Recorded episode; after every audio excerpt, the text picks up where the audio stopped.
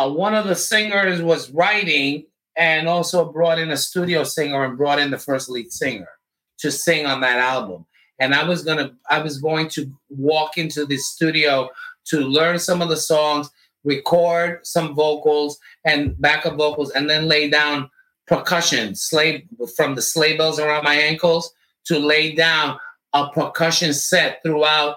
If you listen to Macho Man, you can hear the bells, the sleigh bells in the song Macho Man. See, I didn't know that. I didn't yeah, know. Yeah, yeah, yeah. And so, um, and so after that was done, and of course, I walked into the studio. I didn't walk in with just like a jacket. I walked in in full gear, and you know, I lit the sage and the eagle feather, and and I blessed the studio, and they were looking at me like, okay, all right. And then finally, it was like Jacques. After that was done, he realized, no, I don't want to make this a music project. I need to get this guy and get other guys in characters like a cowboy, like a construction worker, to let's put a male group together. So he set off to do the male version of the Ritchie family, which was the Village People. Now, pre everyone understanding this, this is pre to any boy band yet. Pre to any boy band, pre to any way that you audition, you audition the old way through through through Variety magazine or backstage. There was an ad placed, and they were looking for macho types, and so the, he did uh, auditions. I went to the New York ones, not the ones in Miami, and not the ones in San Francisco. But he ended up choosing more of the uh, of the players uh, that became the characters in the group, um, all from New York. But there was one test run with a bunch of other guys that he grabbed from the clubs and plucked them out of bars. And suddenly it was originally on the first American bandstand, it was just the lead singer, Alex the biker, that became the GI, and me. And there were another five other guys, and it was a disaster. It was like we did San Francisco Hollywood. It was so bad that Jacques, on American Bandstand. On American Bandstand, and Jacques then immediately fired all those guys, and then we had the big auditions and when we were having the auditions, down uh, when it came down to choosing the ones that uh, that audition, like like Glenn, the late Glenn Glenn Hughes, God bless him. What a great guy. Let me show a picture of the first promo. What a great guy. This is the first promo of. That was the first thing that we did on American Bandstand. And notice there were only three characters. There were four. The biker, that was a Lee Mouton, the late right. David Foster and Mark Musler as the cowboy and the construction worker. There's the original GI standing there with his arms crossed. And then Burris Whitehead in the middle with a little beanie cap, who was also one of the songwriters on the album. And then, of course, there's the first lead singer who wasn't a cop yet, uh, Victor Willis. I was the only one where they said they wanted to build a group around me. When they told me the idea, I thought it was really stupid. I, he shows me a drawing. Yeah, that's what I was gonna say. Tell us what that's like. So what do you mean it's stupid? Go ahead, tell us. No, I, I when they, I went to their office and I saw that uh there was uh rendering. Felipe, come sit down, Felipe. Let me show you. They like there were renderings. There were renderings and drawings, and I was drawing, and you saw, you know, the my little mic stands, and then they had the some with some caps and this and that, and I just stared at it and I said, "This is really stupid." and, and I could hear them going, "What?" I was you- forever rolling my eyes with them like this, like. What do you mean, stupid? I was always rolling my because they were, you know, they thought different. They're they were French and everything about America was wonderful and c'est la vie and all that. And they also because Jacques Morali's birthday was on the Fourth of July as well, so that's why he loved New York so much. Um, and so while all of that is being said and done, and all the guys were chosen, David Hodo, the construction worker, Broadway dancer, he had just finished a show um, uh, called Jazz Something with Lola Falana, and that didn't last. And so he got the part of the construction worker. And then Randy actually showed up, Randy Jones. You see, I have the picture right. there we with go. A cowboy hat. What a cowboy hat. That was in Holland Right, but I'm just want to show the people that. Yeah, that was in Holland. You know, I was really smart. I would take my records and I would wrap them in in, in hotel towels, and I would take them home with me. And the and the record and the record companies would tell them, "Oh, we'll mail them to you." And a lot of times, those records never arrived. No, you had to get, you had to bring them home. I brought mine home. So you got Randy there. Then who was the construction guy at In this? the, red, in the red checker shirt, that's David. David. David. Okay. David has a wicked sense of humor. He's very smart. And then you got Glenn as the biker, right? Glenn Hughes. He went to the audition on a dare. He needed to dare uh, to to go through the the dare of a bet that oh I bet you won't go to this to this audition. And he showed up on his motorcycle and walked in there with black denim jeans and black shirt and a black cap. And when we saw that mustache, we just realized, look at that. That's crazy. He has a, Glenn has the second world's famous mustache. Yeah. Tom, Tom Selleck, then Glenn Hughes, and I think Freddie Mercury's up there on that list too. Definitely nobody had a mustache to look like that. Like So that. the way the thing, the whole thing came. No, you're right. The way the whole thing came together, and the way it was uh, then sold to Casablanca as a concept group, um, you know, a gay concept group for for the Middle America for them to digest, and the songs were all uh, tongue in cheek, and the show was choreographed where we actually didn't take it serious. We actually made more fun of ourselves than than in truth. In truth but we also didn't disclose. We drew the line. I drew the line when it came to my personal uh, life. I did not want. I didn't want to talk about it in my professional life, and certainly not on TV. But at the time, we were living in different times, not like today. Today, I can say on television, "I'm gay," and I love it. Back then, no way. no, no, I was like, But explain it to somebody who's very young now. Why I was it that way? I was very disciplined and very in the sense of, you know, theater and the dance and the ballet and all that. And I was more disciplined with about the show and my my my, my uh, being on stage, sharing the stage with other people. I didn't really want to talk about my life in that regard. Um, So, so the first album, San Francisco, and all that. It's it, it, you. You guys get the Casablanca situation. Did they Neil Bogart meet all of you, or it just got signed? Did anybody? Did you have to all sign the actual contract, or we John- all signed. Yeah, we signed. No, we had a production comp- contract with the uh, with the producers, but the producer signed the contract with the label. okay, But then, they, but then they did that around the world with labels all over the world. So that when our music exploded in the United States, they also exploded in other countries and went and went double platinum and platinum. And and the royalties were actually quite shocking for so much money like that to come to a young man, you know? And so that's where immediately you have to learn how to process that situation. Do I spend it all now or do I invest and put money away so that when I'm an old man, I have something to fall back on? Now, now your mindset doesn't say that. You want to spend money. so that's what you right. So that, what are you thinking in the beginning? What was? well, you- well, you know, I lived, I did both. I was, I was disciplined in the spending, but I also was very generous to family and friends. Very, very generous. But I also realized that rolling into my late thirties, it was time to stop, stop bringing all the expenses down. I used to, I used to have four cars at one point. My dad said, "What do you need four cars for? Your butt can only drive one of them at a time." so I started getting rid of the cars. But the thing is that you you if you if you really surround yourself with a with a really good lawyer and a good accountant, uh, that's all you need, and and then eventually a financial advisor, right, and of course. Because you're in it for the long haul. And the one person that told me early, early, early on in my life, and I'll never forget it, in San Francisco on Corbett Street, sitting on the roof of his home with Sylvester. We were sipping on some champagne and we're overlooking the city. And he says to me, Child, save your money. and I looked at him like, Really? He said, Save your money, save your coins, because you don't know if this will end tomorrow. And that was something that I always stayed with me. Miss Sylvester told you? Sylvester told me save your money.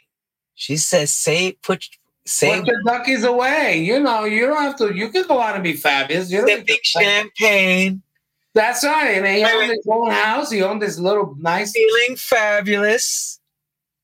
And he turns to you and says, Save all your coins. We were talking about the, the industry of where we were today. That we couldn't believe that we were both young and famous and and all this. And uh, and so um and we were like oh uh, approaching and heading into the AIDS era.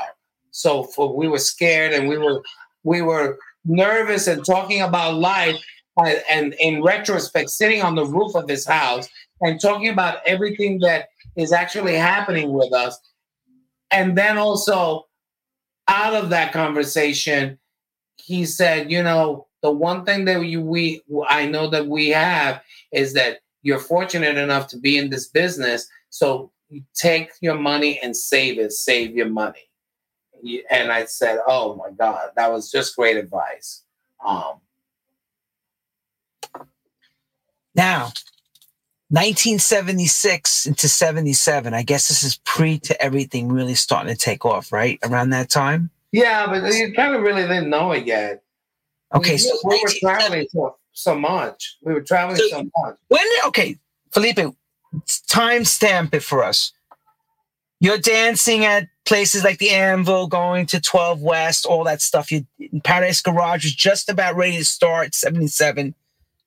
When do you really meet Jacques Morali? When exactly around is this? Early, early 77. Early 77. Okay.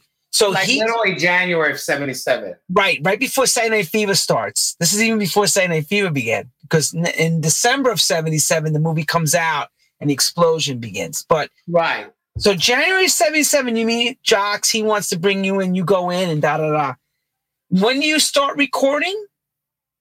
Right away within that time frame? Within that time frame, when he said, "You sing," I said, "I sing," and he said, "Well, sing this for me." Okay, and then you're gonna go in and sing this this this track. Where there were other voices already recorded on there, and um, and then You I want you to do percussion. I want you to do percussion and your sound, the sound of sleigh bells in the in the studio. And then the second album, when when when they finally put the group together and we went off and set off to record the second album, with now the lead singer writing at the helm, writing. He didn't write the first album. He other people wrote that first album. But then Macho Man, Key West, I Am What I Am, all these songs on that album. Soon as the album was being mixed, there was a break. They sent me off to Paris to choreograph uh, uh, a couple of songs for the Crazy Horse Saloon, where the women there are beautiful and they dance naked. They only wear high heels, and uh, the light projected on their bodies is what they're wearing. Um, and so while they were uh, figuring out the show and the act, because now they're going on three albums, then I returned and then we put the the show together and off we went on the road. With a band. Immediately like uh, in clubs on the floor dance floor they would set up a band See, that's we didn't know that. We didn't know you were in Paris doing Crazy Horse Saloon choreographing the show. well i just would they they sent me to get me out of the way so they could focus on these guys. What are these guys? Uh the choreographer wanted to know all right felipe's character is already is it is who he is and that's already real. It's a real thing. It's a living thing. It's established. It's embellished. There's not much to do with him except just choreograph him into steps. The other guys how do they walk how are they going to act how's the construction worker going to act and so there was character breakdown with all of that and the guys brought in their personalities and injected their personalities with what they were looking for jacques was brilliant at that Felipe, was Jacques Morali rich? Was he he? was well off. He did well. They, they no, he they did um um the they a lot of a lot of his investment came from his partner Henri Belolo was the attorney, and there's always a there's always an attorney somewhere. That's what I was wondering. What, There's what, always an attorney out there somewhere. somebody's funding some. Somebody's funding something to Yeah, business. So- Yeah. So then tell us the precking. So, because he's flying back and forth, he's in the studio, he's doing. Wait, I'm guessing, if I remember correctly, you working at a Sigma in New York at that time. and also in Philadelphia. Sigma Philly and Sigma New York, Yeah, right? They had the they had the studio band was Gypsy Lane, and then we had the proteges of Gypsy Lane. They were called Bittersweet, and so we took these young black boys from Philadelphia, and we went out on the road with the group. And you have five gay guys and one straight guy, Village People, the cop, and five gay guys. And we went out and we burned rubber. We literally went from the, the north of Maine all the way down the eastern seaboard and stopping off at Cashbox or Tower Records. Um, I forget the other uh, Peaches. Um, these are record stores that well, like like if people can can remember Virgin Records.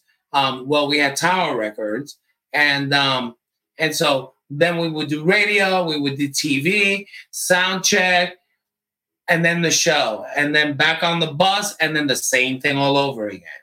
And we did that for months. But that while we were doing that, we we could see on Record World and Billboard, you could see the record sales going up through the, the path that we would take and cut across the United States. So pre to Saturday Night Fever, things were bubbling, but I guess after Saturday Night Fever movie hit, I guess it must have exploded for you guys. With YMCA, that really like Thank you. that, that you cracked that wall it cracked that ceiling and then suddenly um it was the song that just you know what does it mean you know there are many me- there are many meanings to it So tell us. So the accurate the accurate the, the accurate meaning of it the way it happened was that this just need, needed a filler song but the thing is that because of the gym the particular gym of the mcburney gym on 23rd street had the reputation at, in the city that there were also there was action going on in the steam rooms and stuff like that. So jacques knowingly and he loved uh, ymca when he found out first what it was. And I mean, it's not to take away from the organization because they actually had people there that were living there because they couldn't afford to live in and uh, rent stabilized buildings in New York. Rent was expensive. Um, people would go there to work out. A large uh, contingent of the gay community would go there and work out there, and they had fun there. And so basically, the song "Qu'est-ce que c'est and they told him, "Young man," and in five minutes they wrote the song like literally that quick. And uh, and you would always say, "We, we're going to write a new song." No, bitch, you're gonna write the song. I'm just gonna stand here in the sidelines and just watch you. And so then, next thing you know, he's like, he's he's just sort of singing and and, and with this very quick repartee. Young man, da, da, da, da, da, da, da, da, young man. And I was like, oh my God, my eyes, my head would roll, my eyes would roll into my head. I would go, another stupid song. You're saying so how tired, right? You go, this is so freaking Another tired. stupid song. Please, God, help me. Get me out of this thing. And then don't you know that once the album was delivered and it was sent to Neil Bogart, he listened to the whole album and he took the single and said, This is the single, not the women. We were singing about the women of LA, then the movies and Lola for a lot of this and that. No, Nick, not uh, the late Neil Bogart made that song what it is today. So in these, and you saying you worked at, okay, I gotta, because people want to know this part too. Sigma and recording that album, was it the people who worked on the Tramps records, like Earl Young and them on the drums, was it the same people? Was it the same machine that was I don't think that Neil. I don't think that Earl Young played on any of the group's music, but that uh, many of these groups were working at that recording studio. Oh, you had giants in there, and then you had the likes of like Richie Rivera mixing for Warner Bro- Warner Warner Records. You had huge. Um, Ask Ray Caviano. Before many- everybody know, hang on, Richie Rivera played at Flamingos. Everybody, he was a well-known DJ at that time. He's got to let everybody know. He said Richie Rivera. So those are your very young. Yeah, the late Richie Rivera. He he actually did a lot of mixing at, at Sig- Sigma Sound. In fact, he, they did the first like the disco rendition of Hallelujah 2000. That's had- right.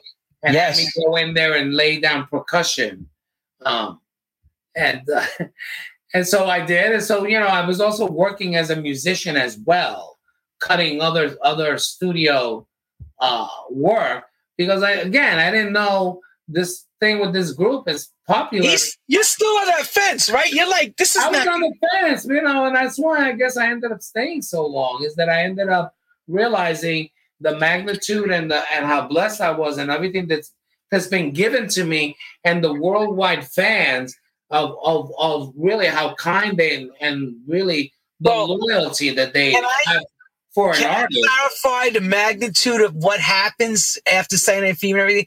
I mean, it's funny to hear him say how whack and tired this stuff is because some of us who clubbed, who know the music, have all kind of said the same thing. Some of the records are too commercial, too slapstick in a way. But when this group hits the front of Rolling Stone, for God's sake, you got to say to yourself, this is pretty massive. That com- that album almost that cover almost didn't happen. There was a real big altercation. No one was gonna do it. Bill King like, oh, what am I gonna do? They called producers and they said there's gonna be no cover. And they literally flipped out and said, if you guys don't shoot this cover, you're all fired. And we shot.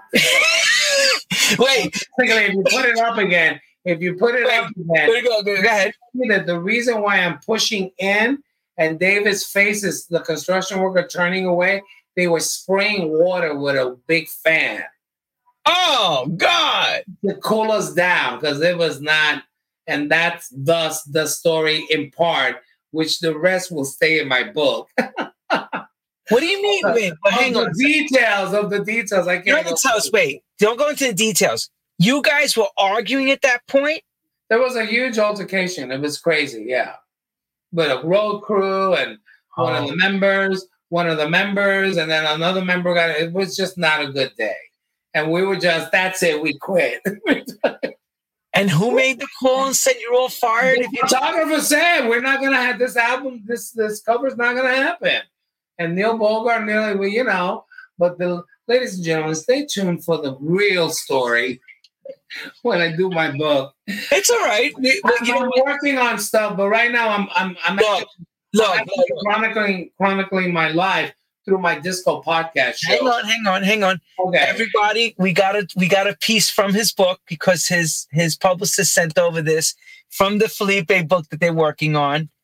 And look how he would come out on stage. Isn't that hot or what? Look at that. No, do you see the bells? Look at the bells. Look at the bells. He's got the bells right there. Look at that. like that's like four and a half pounds each night on the on on each ankle. I had legs that could kill. I could choke somebody. I think I did. I think I did. I was pretty famous for that. But here's the thing. But I did have a ball. I really did have a ball and was enjoying everything. But up until that moment when the industry suddenly it became too much, the music, disco duck, and all of this, All right, Felipe. it became too much. The, the the the one incident, the one incident that made everything crumble was the disco burning party uh, at Comiskey Park with the DJ Steve Dahl from the Chicago. You're clear on it. He was a Steve I Dog. spoke to him. I, I he was my first my first episode on the Disco Chronicles, and I didn't think that he was going to say yes. But my segment producer, uh, pitching, how are you going to start your show? How are you going to do the Chronicles? Uh, the Disco Chronicles, where I pull the curtains back on the good, on the bad, and the ugly, and that was by far the ugliest moment in our time because suddenly, suddenly, July 19, 1979, at Comiskey Park, this 24 year old guy, like me, 24, on the opposite sides of the spectrum, I'm with a popular group with two albums getting ready to come out. No, sorry, three. You had the Live and Sleazy, Live and Sleazy, and the and the soundtrack of the movie. So this stunt that he uh, pe- perpetrated perpetrated with the Chicago White Sox, they told everyone, the, all the fans, bring a disco record, bring and borrow your your mother's, your sister's disco record, get into the park for free, and beers ninety But here's the thing about that now. The records in the fire and they burned it and turned into a riot. The records they brought, they were showing us were Isaac Hayes, Black Records, Gay Records. There was nothing in there that was truly disco. It was more like it was. They threw in a few little Village People albums. In well, the Village People albums, yeah, the Village People, and the, even And like they threw in some Donna Summer album because I actually got a hold. But I did have him on my show, and I did say that you know that that that caused a chain reaction where that was considered, and, and it was like you know like burning books, and it also it it also looked racially motivated because uh, disco music was uh, is a black and urban Latino, gay and gay Latino and black music, and so because he was a rock and roller playing rock music, and his his his show was for a change the format to disco. So his gig was he would play a disco song, but then he dragged the record off by the knee, and that's then suddenly the Chicago White Sox. But they used him as an escape because at that moment the entire industry panicked, radio panicked, and then disco sucks movement came in, and then the industry panicked, and then there was a collapse of the entire genre of music. well. Here's the thing now, Felipe. If you're of disco, of, of disco music. here's the thing about disco it, it became so big that you have frank sinatra ethel merman and these type of people trying to record disco records which kind of made it a joke johnny mathis too Yeah, but like- that- that's what I mean. It became suddenly it was watershed. oh Suddenly everyone had to do it, and it was like, oh my god, this is awful. And then when the movie came out, it was even worse. okay so let me show the clip now okay everybody i was able to pull a clip from his hollywood production when he was in the movie check this out i took the sound out so don't start sending me messages oh there's no sound there's a reason why if we play audio we get clamped on Facebook. it'll shut you down. They shut us down like we didn't pay the rent. So here we go. So he's going to tell you what this is. Look at Felipe in the group. Okay. That's Valerie and that's Paul Sand. And we're in a recording studio, actually recording a song, but also auditioning for him, which should have not happened. So we're singing Liberation, the song Liberation. And the woman sitting, I'm two steps behind everybody. And Glenn's feather, my feathers are hitting Glenn in the face, not going well. And this and this is Marilyn Sokol. She's been in many comedy shows. She was the the band's dresser and choreographer. Wires are getting, you know, tangled. Everyone's going, okay, this is really kind of does it sound good? What are they doing? We staged this thing ourselves because they we really didn't know where they wanted to go with this with this scene. See, so I'm purposely two beats behind. And that's hard to do because um, you're not doing it along with all of them.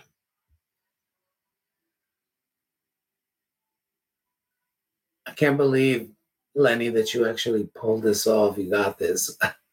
That's Steve Guttenberg in the corner. And there's Ray Simpson.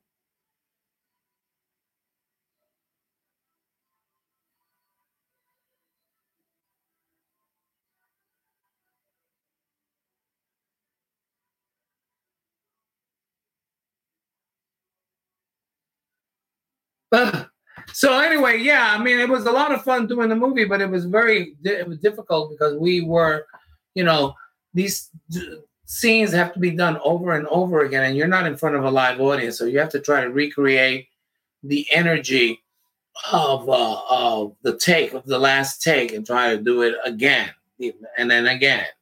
Um, but I think that day we did it maybe three or four times, um, and then it was a wrap.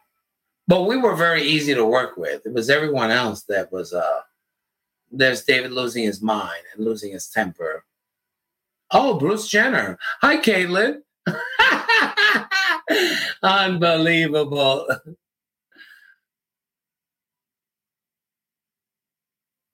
People hated him after he did that to me. Hit me in the mouth. He never touched me. It looked like it looked like in the movie. I, I used to say that. I used to say that, and he look, he would turn and look at me and go, "I'm sorry, I didn't hit you." First of all, was that all shot? I mean, it was Was funny at the time. Was, Was that? that Was that all shot in New York or, or part of it in California? In Los Angeles. That was Los Angeles. The exterior shots, like the village, were done interior in Los Angeles. Um, cities, uh, streets that look like the village, and then um, exteriors were done in New York the summer that we were shooting, and also another movie that was shooting on the other side of town was Cruising with Al Pacino, and that was also a very dark movie about the, the gay lifestyle. And so you had one bubblegum Hollywood movie that was just they were they were what what they were doing was Casablanca at that at that point they were homogenizing everything that the group was. They were stripping away that bad boy kind of attitude that we had and were cleaning it, polishing it, making it squeaky clean for for Hollywood, and it wasn't working out. The movie really uh, failed in the U.S. because because we didn't need all those actors and people to help us. We could have carried the movie up by ourselves. It would have been more interesting, you know. So you're talking about Al Pacino. I'm going to bring this up. I remember in one scene that movie, he's dancing. I, I don't remember which cl- where, where it was. If it was supposed to be at uh one what the, the bar down on the in the Ramrod. Yes, and obviously goes like this, and they're doing this, and he gives it to the guy, and what he was doing was everybody. There was a funny drug called poppers. Oh, yeah, but, but, in the but in the handkerchief, wasn't it ethyl chloride? I was sorry, ethyl chloride, right? So he'd be he'd be like going like this, and then he'd go like this. Here, Felipe, you know, put it on. You know, they tie them together and they spray it and inhale it. Uh, right. So he in the movie they show that it was like, wow, what is he doing? Now, if you're not clubbing or anything, you don't really know what the hell that's going. You think he's cleaning or wiping his face? No, they're all feeling right and happy. But see, that's what we're talking about. How the change was beginning, how things were. You know, you were there in a culture change as well. Major culture change. I don't know if you realize that, but you were a big part of the culture change. You know, you took from the nightclubs and made it commercial and viable to the United States and the world, where people in middle America never experienced any of that stuff, what was going on, like you said, in New York nightlife. And he casted a, ca- a bunch of people to play the parts in real life on stage, on TV. And you, I mean, look, did it's you do Love Boat too? Did you do Love Boat as well? Love Boat as well? Did you do the Love Boat show? Did you do that as well? Yeah, yes. That's what I'm saying. You guys are on all the Channel 7 shows. Like all There the was too much television though at the time. It was well too much, way too much. The Married with Children, uh, Love Boat, um, you know, lot, too much TV. It was too much. But then again, that was our only outlet. Now today you have social media, you know, and today anyone that can sing well and looks good and can drop a video and it sells uh, or or streams, you know, over a hundred thousand times, they suddenly become overnight stars, and they didn't really do any of the work, the discipline of what it takes to go to the studio, to record, to rehearse, to you know meet with people to get styled and all that, and how do you go out and and and uh, access have ability, uh, accessibility to your fans. So a lot of artists don't have that. So they can become, and Cardi B speaks hard, big on that. She speaks big on that. And she, you know, has a, she's a smart woman. And she basically has talked about the fact that anybody can be an artist today, you know, just by put uploading music, doing the video, hitting send, and boom, they're on their way. True. But even more so, we're finding that you could be a social influencer, have no talent, and have millions of people watching you and and do something stupid and become a superstar. Yeah. With yeah. no talent, no talent, no dancing lessons, no understanding how to do musical instrument, none of that. Vocal yeah. training, no acting, yeah. and do something no. silly and be an overnight sensation. I've seen it all the time on YouTube. It's crazy. You know, compared. Now, there was something you said earlier that, you know, it, it, to me, um, uh, what everything that was done with the group and and the and what and where we went and where we took this thing that really wasn't supposed to last that long.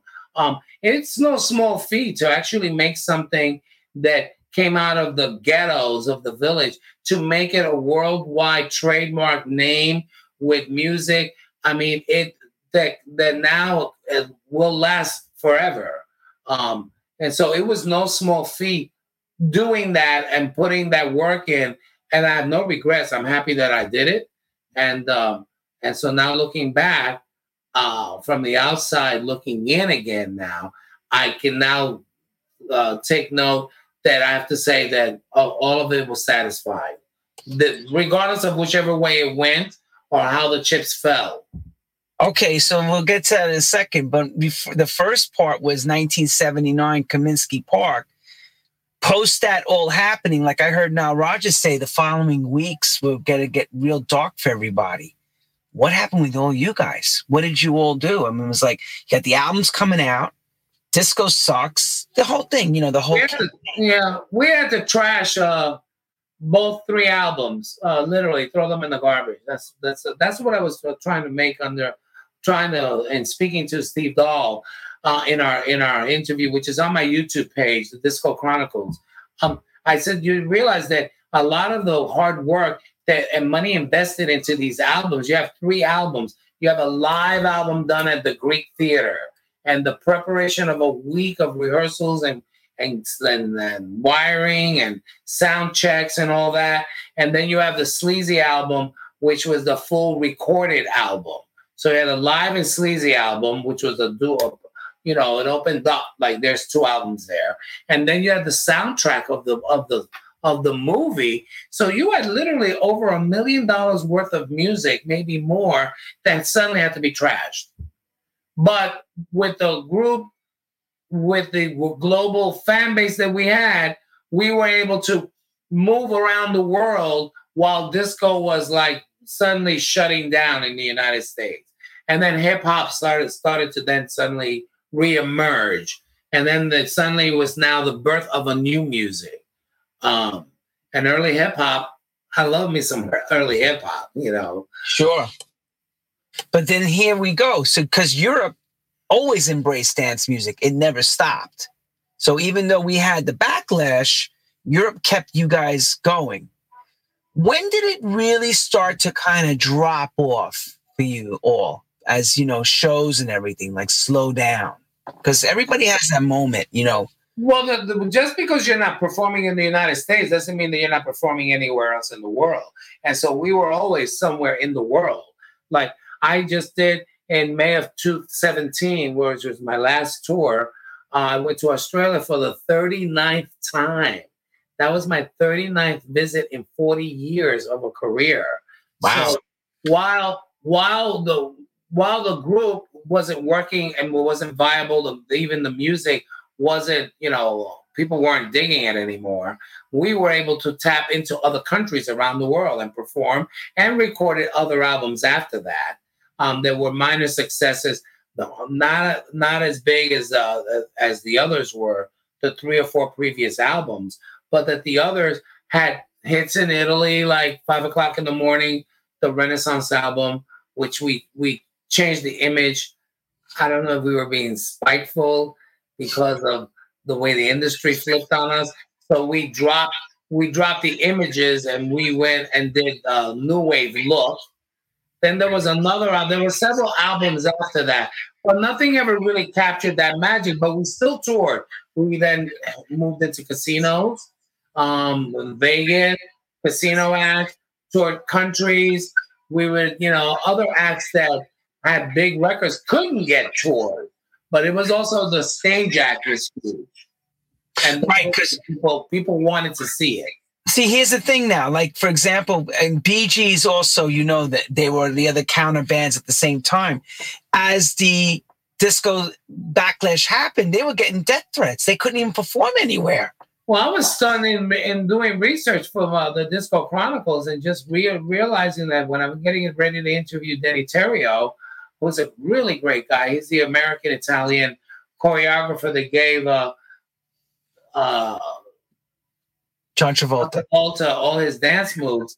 Basically, they didn't get the music till even when they were rehearsing. They were rehearsing the soul R and B records, and the And the Bee Gees never, in in fairness to them, they never saw a script. It was Robert Stigwood that felt that the movie needed a soundtrack and that their soundtrack was perfect for it. But when you really think about it, the movie was very dark. Uh, it was uh, racist. It was uh, girl got homophobic. Girl got homophobic. Girl got raped in the car. guy jumped off the bridge. It was a mis- misogynistic. It was really crazy. It wouldn't come out today. They would, and the Bee Gees didn't know that the music, that the movie was what it was in subject matter. So they were so for the sake of once again, the industry wasn't really ever really thinking along the lines of the artist the way they produce music. Either producers or or people in the industry felt it's the best move to make, and it is. And the movie did was great because they tuned into John Travolta being sexy and dancing. Okay. And so the love affair was there. The music was great. So it was the music and John Travolta that made the movie global. Meanwhile, he only did it because he wanted to get the other two parts of the pictures, Grease and the other one. Like that was never really meant. That was Paul. Kind oh, of, I didn't know that. I didn't know that. Know yeah, that. it was all like a three package deal. We get him for X amount of money. Yeah, Allan Carr. Yeah, yeah, Allan Carr. Oh, that's right, Grease. Yeah, Alan remember he greases the word. All those songs, and Frankie Avalon, and all that. Alan, then now Allan Carr did Grease, I believe. Yeah. Okay, so he was the producer of Can't Stop the Music. Right. So that's what I'm saying. That's another disaster and two trains that collided you had two flamboyant queens, the Jacques Morali, the late Jacques Morali, and Allan Carr collided, and they just didn't see eye to eye what they, they envisioned for the group. And actually, I wish they would have followed Allan Carr's lead. Now, what you have to do when he showed us the movie in uh, one of the small theaters, and this is what he told us. This is what now your producers have to do. They weren't there. He played the movie for us. This is going to be released. Now, if they just go out I with a put a brand new tour together and go out big and promote the show with live shows, with a new this, we throw the video up on the stage, and it never happened. I wish that when he mentioned it to them that they would have taken him serious, but they decided no, we'll just rest on. So, so now I saw the the thing that Barry Gibb did, the Bee Gees on HBO, that was and great. Did you see it as well? I and loved it. Yeah, yeah. They mentioned how Paramount said Robert Stigwood said to Paramount, "We're going to work the record in this territory, and you put. I need you to put the billboards up."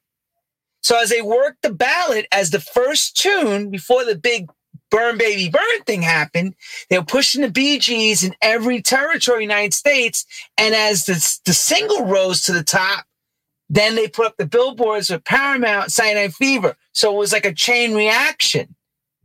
But they went on a ballot, not a disco, not the disco track. How Deep Is Your Love was the first single from the album they pushed. Oh, was it? I didn't know that. Yeah, I learned that on HBO special. And I was like, how amazing the marketing.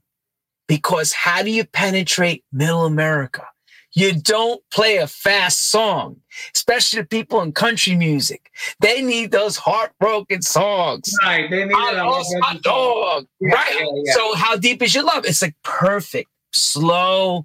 And then they put the Paramount Saturday Fever billboard up and boom, what a great strategy. But the record labels and, and, and even Casablanca, they were really huge with their marketing strategy.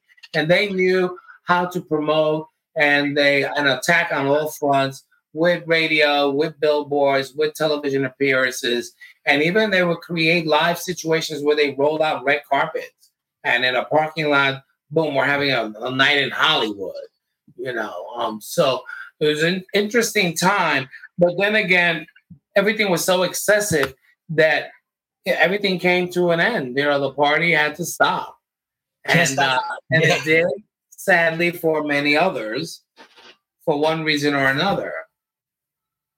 Damn. But we were all like, we were all lusting over your, in other words, we lusted over you guys being so famous. Oh, okay. in the sense of that, you know, going, shit, we wish we were like that because, you know, fame has a price. Fame does have a price. I mean, your life must have changed. You probably couldn't just go run around and be normal like you were pre to this all exploding. I could. Somewhat, somewhat, I could. I could. Uh, People weren't chasing you in the streets. Felipe, they were no, coming out of my gear. I would totally walk through crowds and nothing. Only at times when someone would recognize you, and that's an eerie feeling. Uh, you know, to be stopped on the street. But but then again, it also feels good too.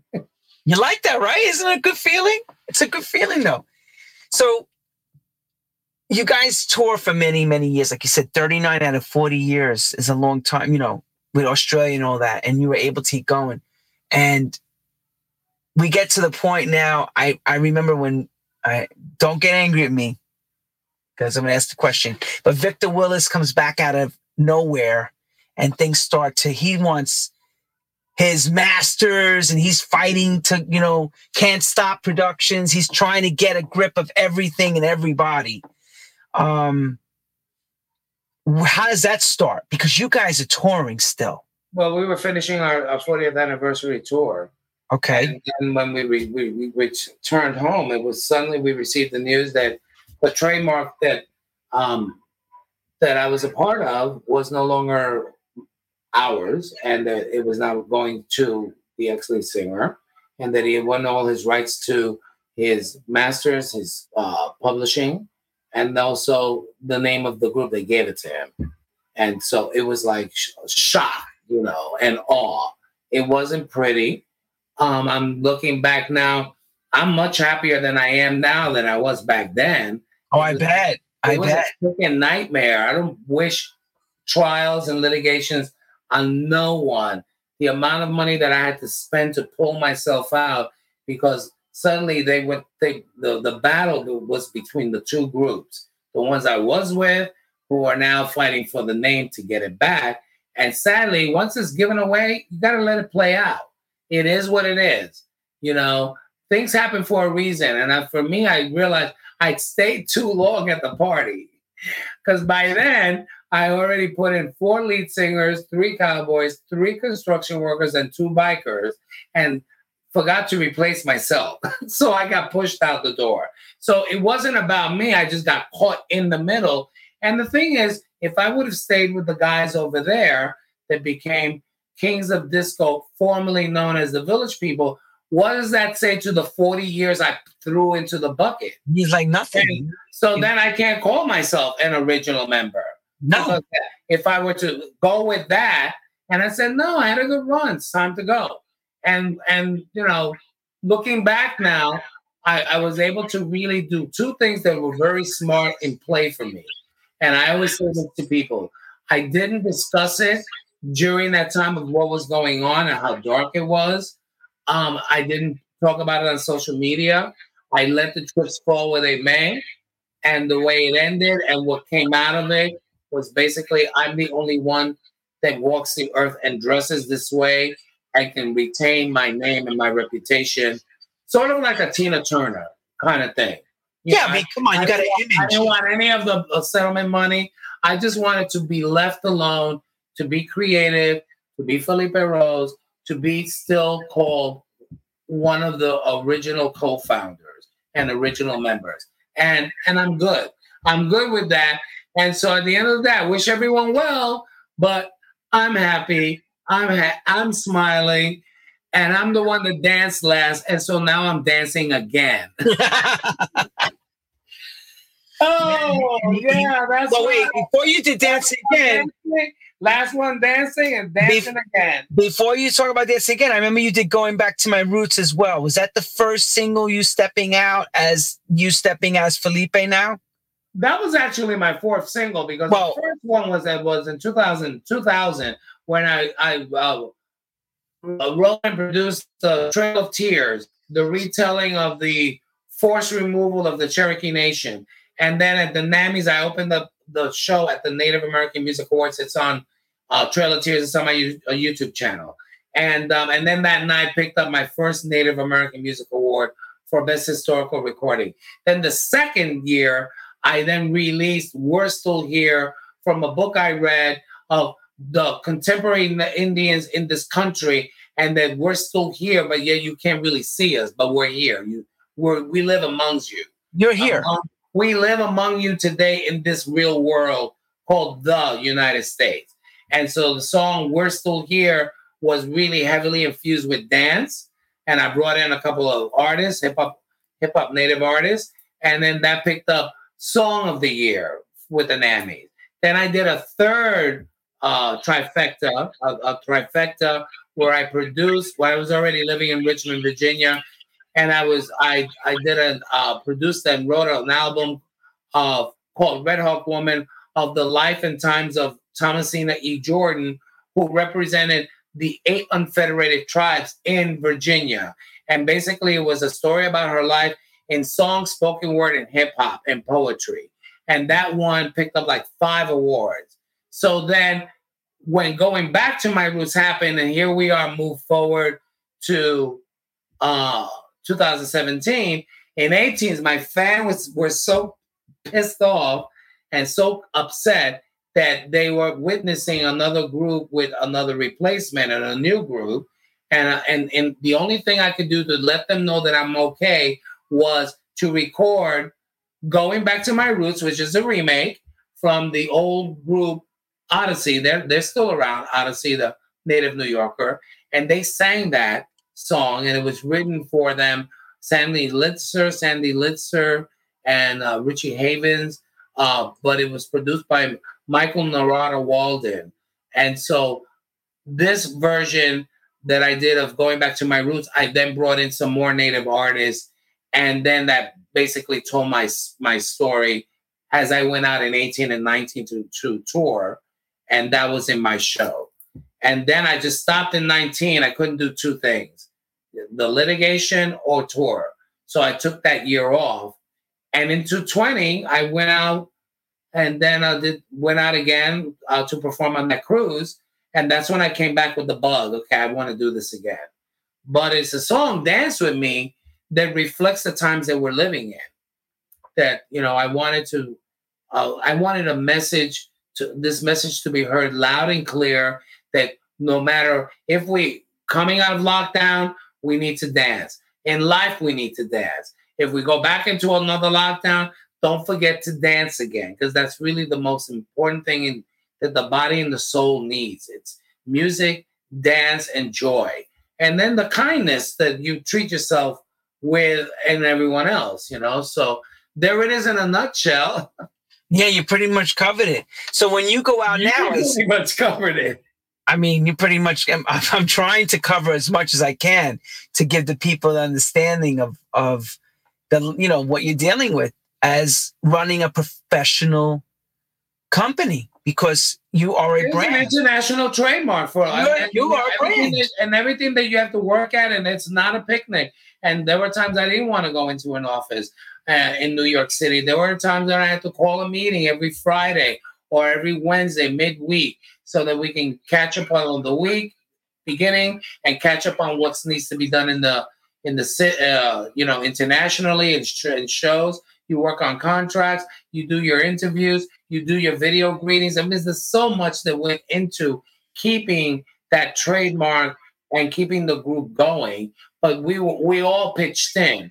You know, everyone everyone had a role. Um, in Felipe, when when Jacques died, okay, Jacques Morali died. Did the Can't Stop Productions die as well with it, or did that keep going? And then how did that work with you guys taking we over? We broke up when it, it ended. Yeah, it ended in 85. We broke up. And then in 87, um, they received a phone call from uh, where I don't know where I was. I think I was in my house on the uh, down at Gateway Plaza, down there in Lower Battery Park City, and I got, and there was a call from Randy Jones telling me that they were all in a rehearsal hall uh, with with the guys that they were thinking of putting it together again. And in '85, when I left, I said I didn't want to do it again. And they said, "No, we're gonna get together. We're just waiting for you to say yes." so they trapped me. So we got back together, and this time we ran the show ourselves. We we put the company together as, as SIXV, as SIXUVUS, six of us limited, also known as Village People. And we went off and bankrolled our own show. And then we stayed on tour till 2017. Aha! Now I wanted to understand. I'm exhausted. I'm good. No, I want I want that inside. I wanted the inside track because again, nobody knows that stuff. Only you guys know that because you lived it. And but you live and you learn, and Wait. you, you know, Wait, wait, wait, wait. Ups 85, 86, 87. When did it stop? Like you said, you took a break. You in Gateway Plaza down in Battery Park City. How long? It was only it broke up for only two years, and then when we got back together again, then suddenly Randy only lasted another two and a half years, and he left. We replaced him with one guy, and then it just kept going all these years. Uh, when one member got tired, and replaced him with another one. We lost Glenn sadly, and he died, passed away of cancer. Two packs of cigarettes a day, dude. Really, nobody wanted to drive in the car with him because he's he smelled like a cigarette. You know, he literally would drive days ahead of a concert so that he could smoke in the car because you couldn't smoke on the plane either. He was a true chimney. He By the time we would fly into town, he was already baked, half baked, and you know, and and and and and back back sore, sore back from sleeping in his car. But anyway, that's who he was. He was a great guy. Um, you know, and we kept it going all these years, and we have fans around the world. We had countries that we fell on during hard times. see because that's what everybody was wondering. Because you know, again, the production team, Casablanca ends. You know, there's a lot of things that happen at the same time. Radio suddenly it was taboo even to be in the group. And let me tell you something. I still have people. I still have gays, and I, I don't blame them. You know, ever since the head scratcher of Donald Trump playing YMCA, I have gays that tell me, I hate that song. and I go like this Hey, I didn't write it. I didn't write it, and he's using it, permission granted somewhere else. But I like the money. It's you like know. it's cha-ching, cha-ching every time it's played. Yeah, yeah, you know. So you know, like you know, I, I don't have any room to complain. I've had a very lived a very charmed life. Knock on this wooden uh, desk, mission desk. Um, you know, very fortunate to have toured the world that many times, uh, five passports, and uh, to have met royalty, uh, people from all walks of life, and to have really enjoyed myself. So I'm really actually taking my time. I've got some shows this week, this month, uh, uh, some small appearances that I'm doing, but I'm kind of enjoying where I am right now, sitting here, talking with you, sharing my story with my life with you guys. Um, this actually will be one of the very last podcast interviews I'm doing. So, Mr. Fontana, Yeah, he said that to me. He said, consider yourself very lucky. I ain't doing nothing more. And let me tell you why. Look, look at reason why. Look at his grace with his star. You see what I'm saying? That's OG to me. And a doll. He's wonderful. Thank you. No, no, thank you. And, you know, but I've, I've been doing interviews uh, uh, literally when the song came out and exploded on the internet, literally around the world doing interviews since since Memorial Weekend. And so I know. I really haven't had a, I haven't waited. anything. I I waited. haven't planned anything. And then was also doing my my my Disco Chronicles show. And then I'm like right now trying to figure my way through the music video where we stopped again. And I'm gonna sort of because I'm so hands on everything. It's terrible that I I I know what I want, but if it's not there, I don't want to keep going. Let's just stop and reboot. So this is where we're at right now. We're on a pause. Uh, midsummer Again, again, a pause, another pause, well, right? the thing is that uh, again, I didn't really anticipate at all for the song to explode like that, and and and what have you. And so I, it was just a message to the world of how I was feeling. Let me put it out there. This is where we are right now. And now the interest is coming back, percolating to tour and perform again, or perform again. And so I've got some uh, Jersey City on the 14th with the uh, uh, the LGBT uh, Jersey City Pride. It's the uh, Fringe Fest. So I do my part in helping. Uh, I'm from Jersey City anyway. Um, helping a lot of the LGBT groups, you know, around the country with with interviews and things like that. And then I've got a private party in Long Island. Then I've got the my out of town tryout, which is what I like calling it.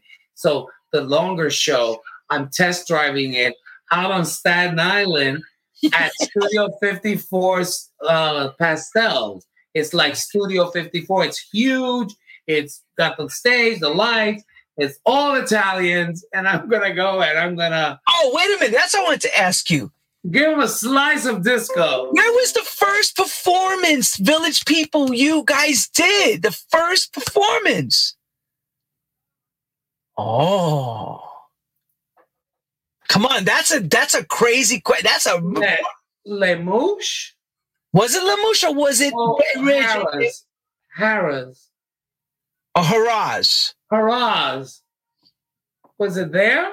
I don't know. I'm asking you. Guys, to tell me. I don't It was either there or or 2000 because because Rafi D, I think Rafi D said you put you guys perform a few times at uh, Odyssey 2001, right? Yeah, and with Fran Jolie, it was 16. Yeah. Big Bang one of the, first, if not the second or first performance. If Rafi D was on right now, I'd ask him. I think he said maybe that was the first club or second performance. I'm not sure. I don't remember.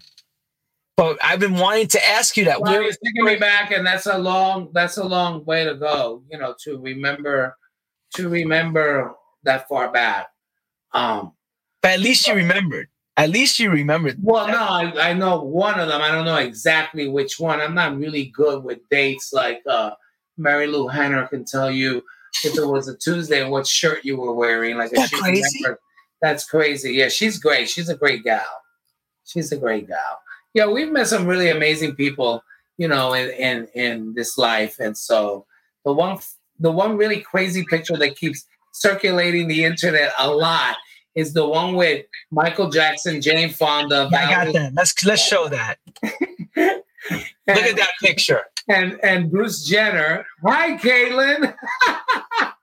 I love Jane Fonda. She looks fabulous in that show now. She does with Lily Tomlin. Yeah, she sent me um the color ver- colorized version of that. She sent it to me and tagged me through Instagram. Um, yeah, Lily Tomlin is wonderful too. She is uh I met her a few years ago in Palm Springs at the Night of a Thousand Stars or something like that, a big AIDS ben- AIDS benefit. Yeah, that's been circulating. So that's saying, look, so that you want to you, you want to talk about star power and royalty. Look at the people you got your hand around. Your hands around all the right people. Well, I was on one knee and Jane is sitting on my yeah, I know, I get it.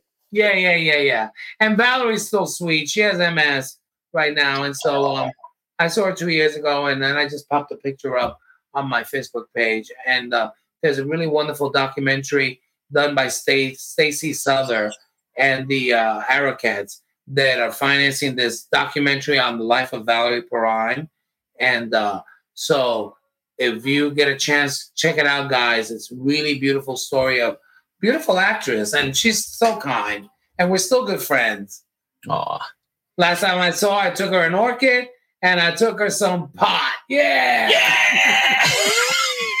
she was laying in bed. I don't believe it. Thank you. That's so great, you know. Um, but uh, it's it's just it's again to to be in the grace of something like that, where what what she's going through only makes my life even just more more gracious to really be blessed with that. If you don't have your health, you have nothing. You have to have your health first, your mental stability, because there's a lot of people I know that are still not well. the funny thing that I learned about COVID is that I realized how much I really don't like people. So I mean that in a funny way because I don't really throw myself out. I'm still sort of only pockets of groups of people that I was socializing with last year. And I've expanded my horizon a little bit. But um, yeah, I mean, it, it's people are really are very different now in the way they communicate. Well, you notice everyone has a lot of time in their hands. So you're actually slowed down enough to really see what's going on around you. That's the difference. That's You're very interesting. Yeah, that's very interesting. Yeah. So we have uh, because we were all in uh You were like, oh, you were looking at things like, how Things dare that we- things that we took for granted or just uh, uh, or just swiped to the right or to the left and just kept going. Now we just look at stuff and go, "Wow." Uh, one thing I don't do, I don't like posting po- posting my personal. If I cut a finger, I'm not putting that up on social media or something personal happen. I don't keep. I, I I try to keep it fun, and when people get silly, I have to correct them. Um, lately, people have been mailing merchandising to my house, which is a no-no. and if you? Wait, wait. I have a PO box. I have a oh, business. Oh, oh I, I thought they, I thought you don't want no merch. No, my home, my personal home. So if people mail stuff to my home, no, they won't get it. They're not getting it. I'll send it off somewhere else. Yep. There's a Whoa. PO box. There's on the on the Felipe Rose. Is there a reason why you don't want to have to your personal home? Is there a particular? People are crazy. People are stalkers, and they're. I've had a few of those in my life. That see, that's just the, this is why we're asking. There's always I've had, I've had no, I've had stalkers. how bad. Well, it was that one was really out of control, and I, for some reason, I, I I love Facebook for that reason. I said, "Oh my god!" And just, I have a stalker, and people like freaked out and said, "Are you serious? You need to take care of that." And they were like, it just turned into a whole. I had to go to the police station and file papers, and they said, "Don't take this light." A news reporter friend of mine, he's always on News 12. He texts me, said, You all right? You want to talk about us? And no, I don't want to get on TV and talk. I, well, he's on TV right now. You're telling us. Oh, You're no, telling us on Lenny Fontana's. no, please, No. please. I want to be stalked by a cute guy, not by like some crazy woman who's in love. Oh, is a woman stalking you? madly in love. She was No. She was scary. She was scary. Yo, was this like family? Holiday, crying and they'll the, the world to me, and I'm gonna kill myself. You know, it's like it was really bad. Was like, ah. Oh, she's gone. Thank God. She's gone. So anyway, Oh my god. mohawk, my mohawk is crooked. So listen, I don't know if people are watching us. Can they see? Uh, uh, people. Of course they're watching. They're watching around the world. We're so thrilled. Everybody's writing in, thanking you. Um, you always see how you shock us every moment with something fresh. Oh, Now, I okay. didn't know, now, I didn't know anything about those stalker. I didn't see. I'm any- sure that everyone has one. I mean, you may you may not necessarily feel that you might not. You probably have had it. but but what? Wait wait wait.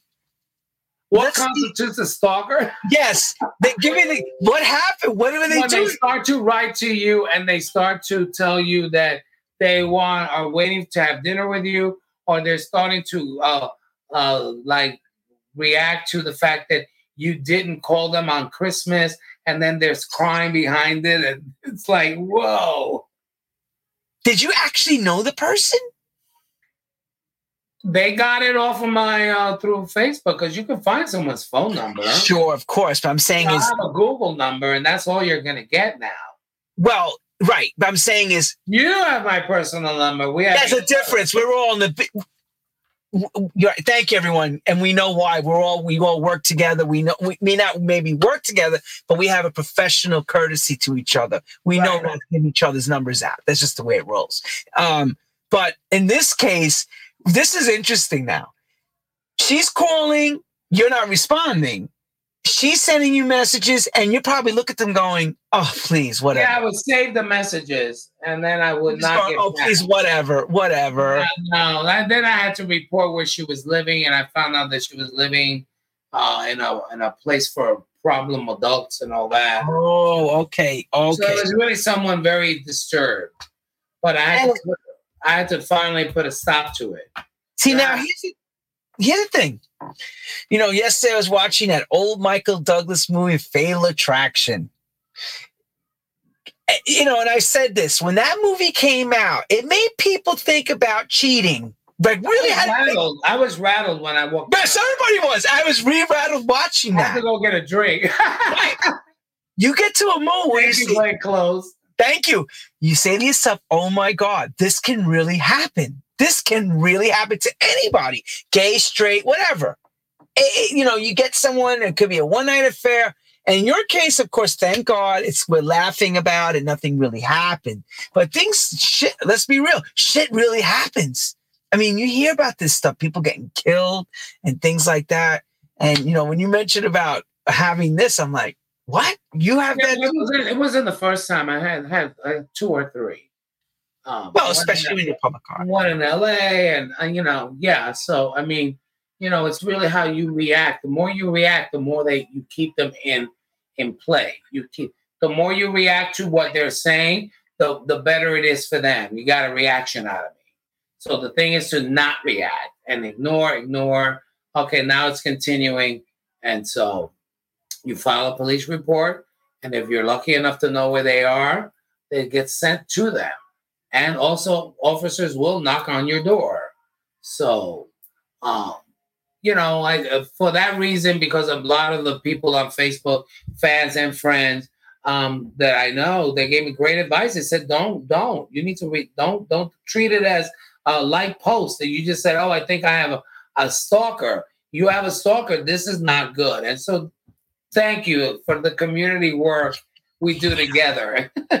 Right. You just happen to let me just put this out there and see how this responds. I don't know. I don't know that day. I was having coffee. I think I've got a stalker, you know, having my coffee. Here, I'm drinking cafe, everybody. I think I got a stalker. What do you all think I should do? Yeah. That's what I do.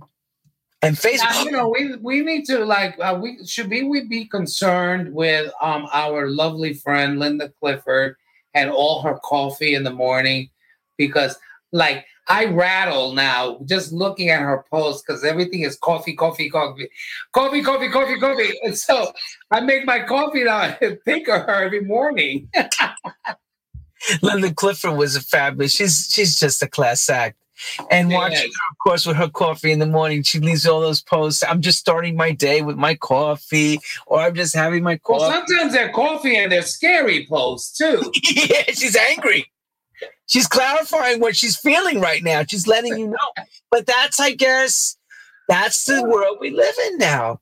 You know, years ago, you didn't have that sounding board like that. When you were no, angry, no, no, and, and and it's come in handy. I mean, I also did some uh, um, speaking to a therapist online as well during my post-traumatic stress disorder after losing my producer in August of last year and Warren Gluck in June. Uh, DJ Warren Gluck. oh yeah, Yeah, yeah, God bless him. And so for that, um, I was able to use this platform and the uh, social media and actually speak to someone a couple of times, and it's good. Um, so if for anything, if it's used right the way we're using it, it's it's great. But the internet, sadly, is scary, and you can't believe everything you read on the internet, folks. Free Britney. Free Britney. I know. On that, So- note- So I have a thing now that I say off the cuff for no reason at all, only because it sounds funny. Debbie Gibson. only in my dreams. I just say people. Debbie Gibson, only in my dreams. What? No, Debbie Gibson. You know. She, she- is- she was what? She was the Taylor Swift of our time. And and to everyone, Shesha La Femme. That's right. That's right. I love some Cory Daye. at the powwow. She's Yes. a, ah, gonna have a powwow. Oh, pass the peace pipe. Peace pipe. Ooh. All that wanted to record that song, but I said, nah, better not. Mm. So you, made a yeah. So now we're we're gonna be at pastels. You're gonna keep going and in the summer, and then hopefully keep our fingers crossed. We don't go into some sort of lockdown. We will be watching what you're doing, and we will be always supporting you. And Thank of course, you. we're always big fans of you. And put that in the. Oh, one other question: How long does it take you to get ready with putting on? Do you still do the makeup and stuff like you used to don't do? do the makeup per se. No, I, no. Um, I do. I put on my roach, my mohawk, my jewelry, my vest. Yeah, I mean, it, if I was gonna get back into the loincloth with the chaps and all that, and the g string, uh, going up the crack of my and yeah. all that. That took a lot of long, a lot longer. But now I just throw on like buckskin pants with fringe and all that. Uh, it takes me about a good hour plus. But it's also mentally, I get mentally ready to perform and hit the stage. And I have to always prepare myself. I can't do a long meet and greet because then I get exhausted. Do you, you still know, have the original headdresses that you wore back in the No, no. Matter of fact, I found one. I was cleaning one of the uh I used one of the showers off my office uh behind the curtain as a makeshift things for props and banners and like Comic Cons and things like that, and left a, a, headdress in a cloth bag and not in a uh, in a in a plastic bag, not in a cloth bag. And when I took it out, it disintegrated. Oh, on me. Yeah, I I cried. I wrapped it up. I'll figure something a proper burial for it or whatever. But I have all that other stuff upstairs in an in an oak lined uh what is it? Oak tree, oak, cedar closet inside cedar closet. All of the suede and buckskins and all that. Well, stuff. the the feathers that you have in those those dresses, what what bird do they come from? Well, those, those, those are not those are not real eagle feathers. Those are imitation eagle feathers. Imitation. They are made, they are made by native people. Uh, Crazy Crow is one of them. Yeah. Okay, so, so you're not actually wearing everything, real. Everything I have, know, or my dad makes all my jewelry, all my stuff. So anyway, um, I want to thank you, uh, Lenny. Bye. I want to no. I just want to say um, that how long is this show going to continue? Uh, are you going to continue through the summer? We keep going. We're, we're already we're already fifty four. You're the fifty fourth or 55th episode already. We're already a year already. So you don't okay, a year, but you don't take a like a break. You don't do like a season. No, break? we haven't done a season break yet because we're actually finding that we're going to be going prime time soon. So I'm just keep rolling forward. Okay, all right, that sounds great. If anything, eventually what will happen is I'll do some pre tapings and then schedule them on the certain dates when we have to take time off. Or maybe at this point we could rerun shows for God's sake. We got so many shows now. That's true. Yeah, actually you could do that too. Yeah. But the way you pulled you, the way you pop them out, I mean, they're like, you know, all your babies. And some, yeah, some really great lineups, some really great guests you have. Fantastic. It's all all different parts of this of the music industry. It's great. Right.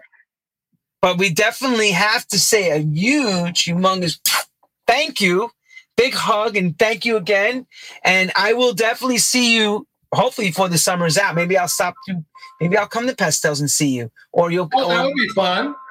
I think you stay this weekend, right? This Saturday, right? No, the 28th. The 28th. 28th. I'll put all that up on social media. Put everything up. Watch Felipe Rose. Keep your eye on him. He still has a lot of energy and a lot of power and still a lot more to prove to all of us that he's got staying power. Thank and you. he's not going nowhere, everyone. Thank you. Everyone should just check out the website, www.feliperose.com. The single, let's, uh, the single is Dance Again. The Disco Chronicles on the YouTube channel, official YouTube channel. Marcia Stern's probably watching us, and that's another angel in our lives. Icon, Marcia Stern. She and was Robbie a- Leslie, love him too. Robbie. Manny, I want to thank you again. All right. Let's call it Disco Cruises. Here we he's got to get that, he's got to get his voice back. He's got to get powers. He's got to get ready. He's getting ready. Thank you so much, Felipe. Everyone around the world, thank you for tuning in to True House Stories. Catch you next week. Love you all. Good night. Stay with us, Felipe. I want to thank you and thank you again, everyone. Take care.